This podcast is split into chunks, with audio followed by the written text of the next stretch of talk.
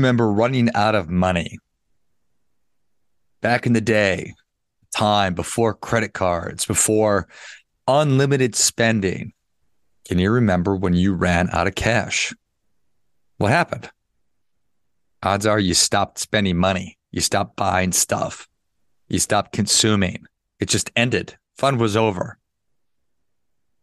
What happened to that? Well, credit cards. Credit happened to that. Borrowing happened to that.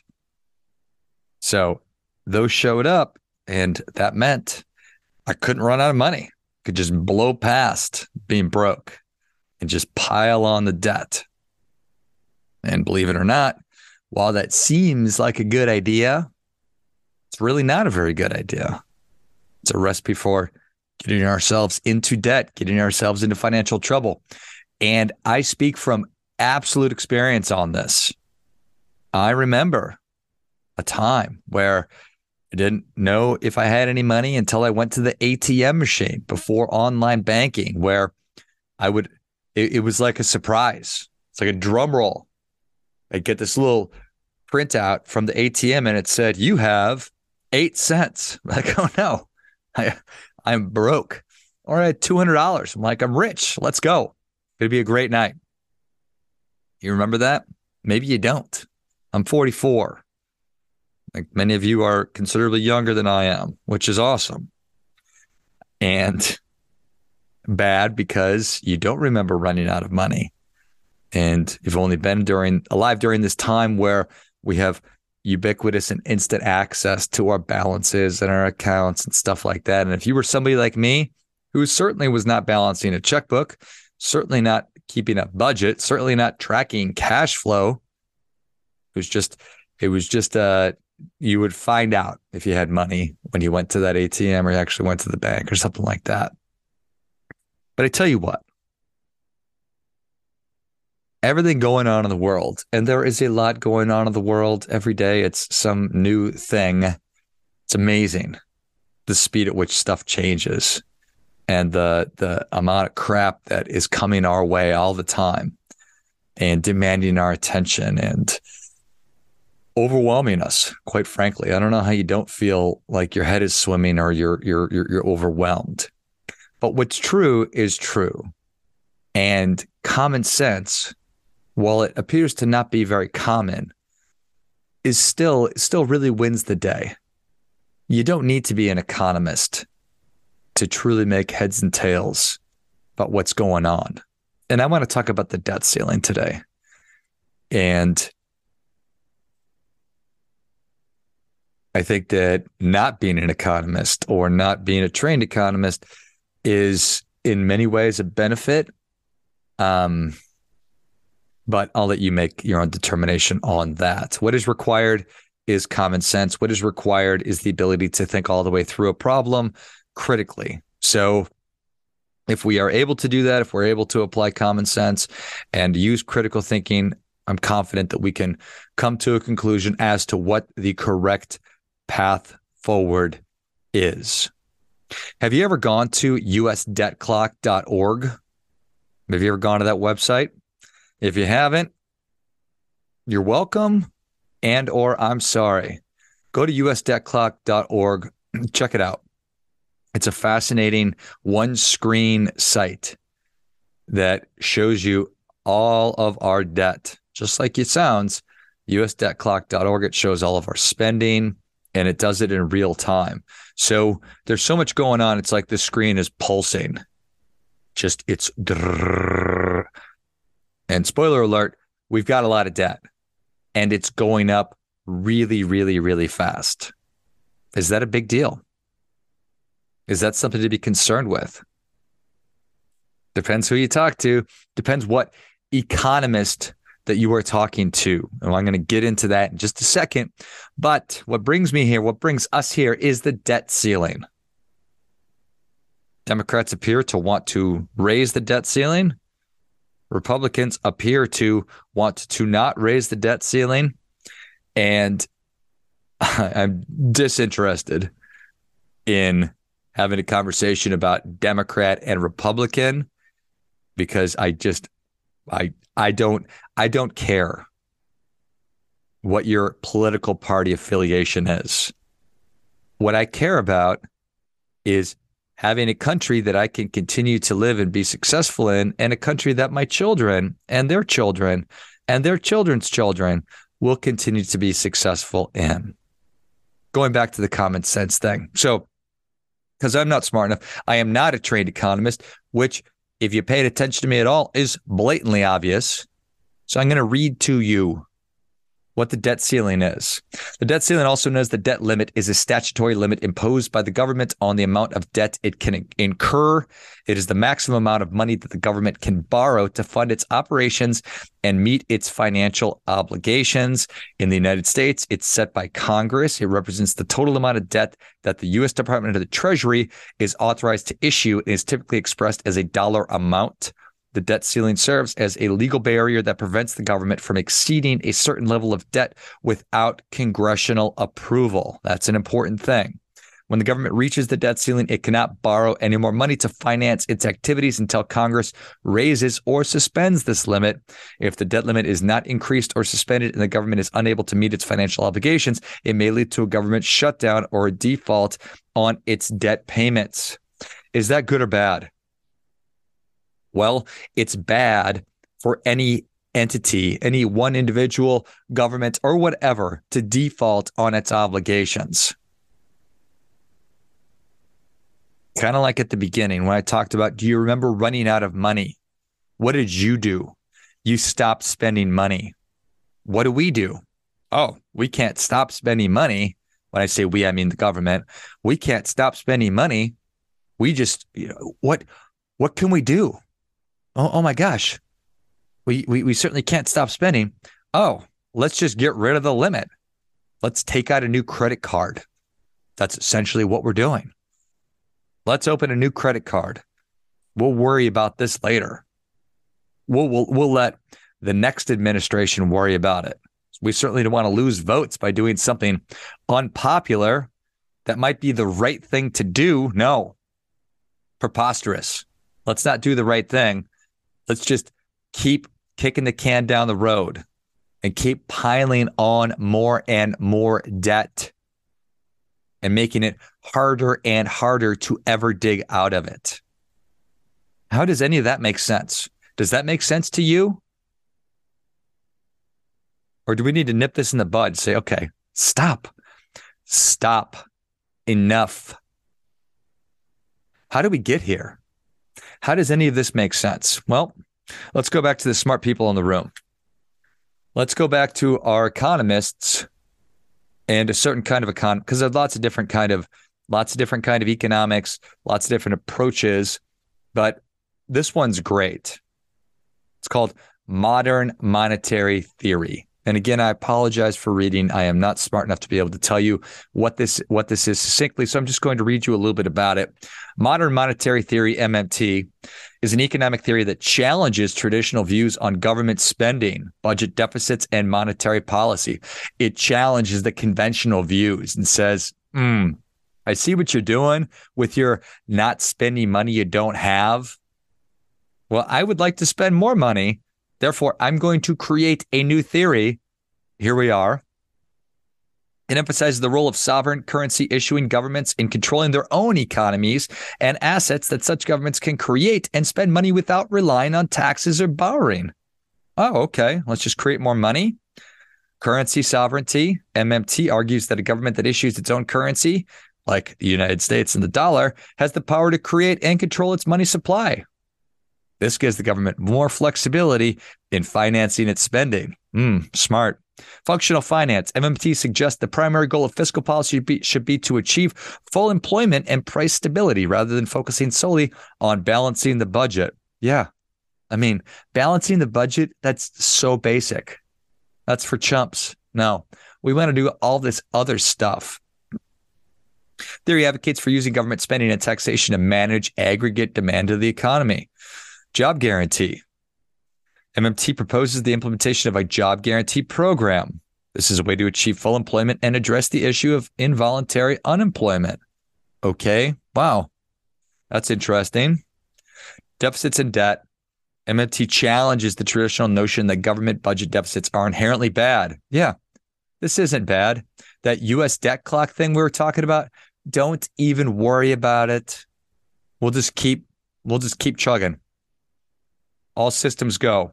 It argues that as long as the country has its own sovereign currency and does not rely on foreign borrowing, deficits can be sustainable. But that's not us.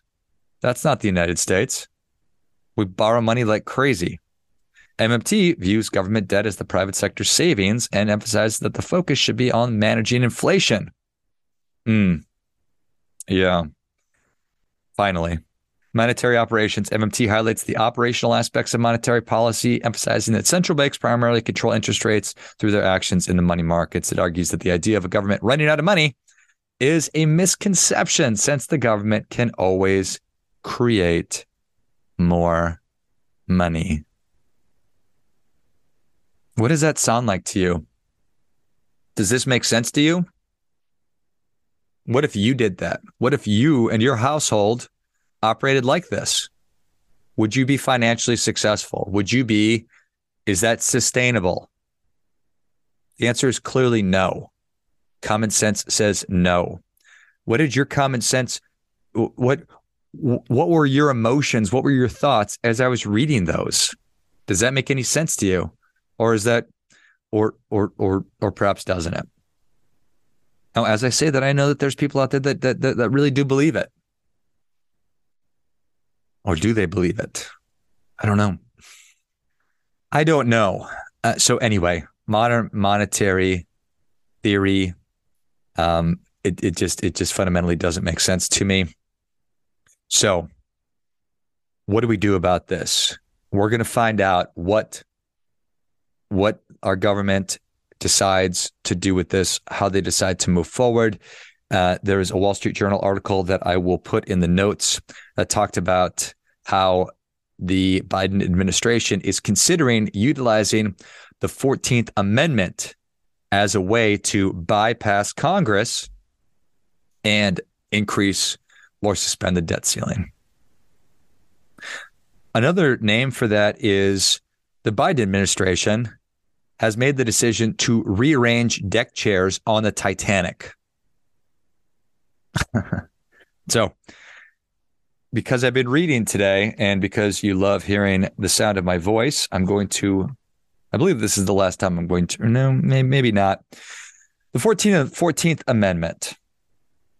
There's a couple of important things about the 14th Amendment. Fundamentally, the 14th Amendment is deals with equal protection under the law. It is there to create or to protect the rights of citizens.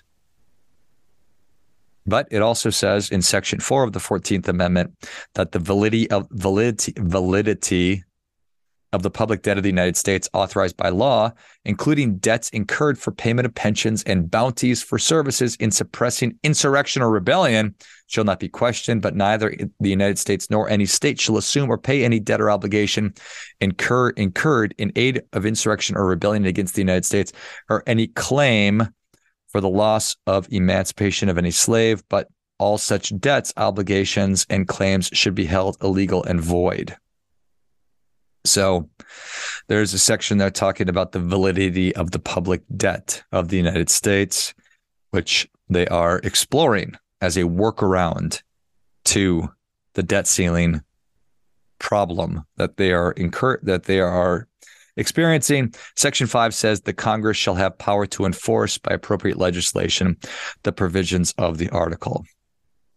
There's also a quote in that journal piece from Joe Biden. He says, I think we have the power to do it. Okay. So he thinks, based on his reading, his interpretation, or somebody in his administration's reading and interpretation, that they'll be able to use this to circumvent the process. And instead of having Congress approve it or whatever, that he is able to do this. And I think that this is a glowing example, a perfect example of why the United States government has three has three branches, and which you already know, the, con- the Congress, legislative, or rather Congress, um, which is the House of Representatives, United States Senate, the executive, which is the President of the United States, and then the ju- the judiciary. So why those are there is to theoretically speaking prevent one person in this example the president of the United States from doing whatever he or she desires. So, anyway, sorry for all the reading, but I think it's really, really important to kind of contextualize all of this and to, again, use common sense. Do you think that the 14th Amendment is in place to do something like this? I don't know. I, if President Biden does opt to go this route, route, I hope that that our courts have an opportunity to to, to hear it.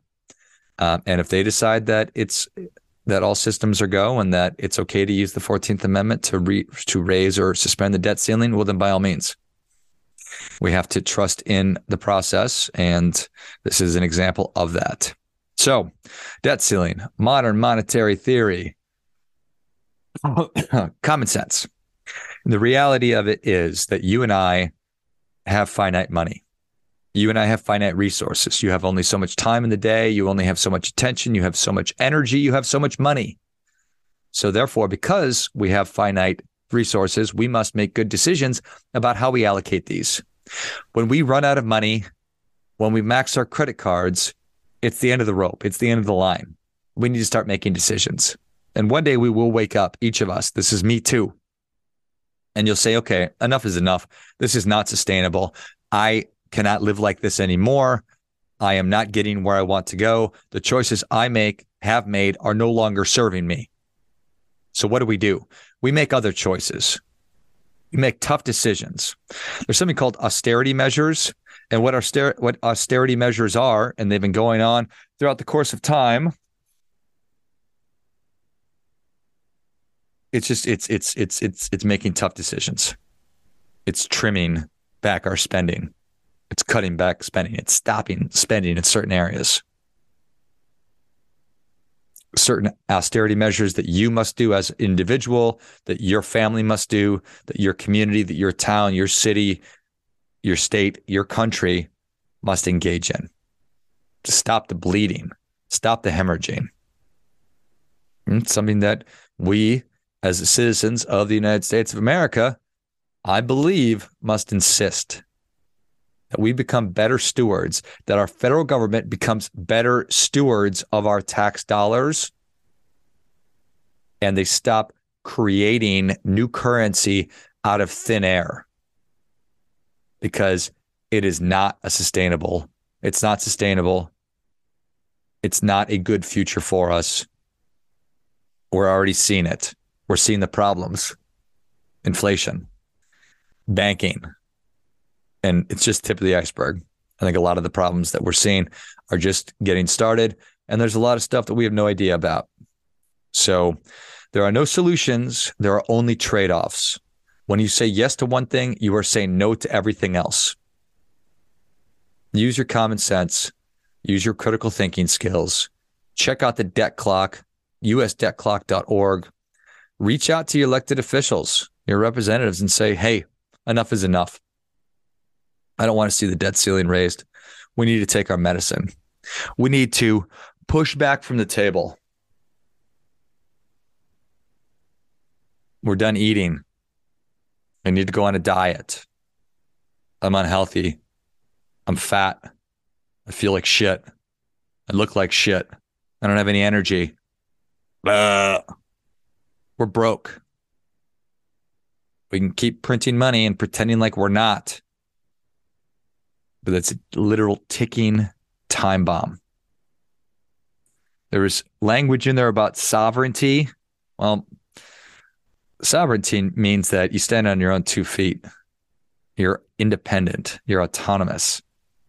When we're drowning in debt and we're drowning in the debt of other countries and nations, we're not independent, we're not sovereign. We can be again. Need to start getting our act together starts with you and I at home, starts with you and I making good decisions. It starts with you and I advocating for what we believe to be correct and speaking up and saying enough is enough. Reach out to your elected representatives at the state level, reach out to your elected representatives at the federal level and tell them, hey, enough is enough.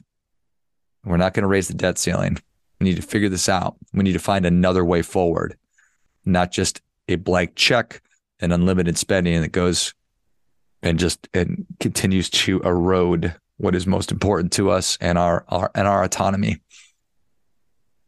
All right. So there it is. You remember running out of money. the problem of credit. It's true for you and I as individuals, as families, and it's true for the federal government too. So, as always, do your part by doing your best.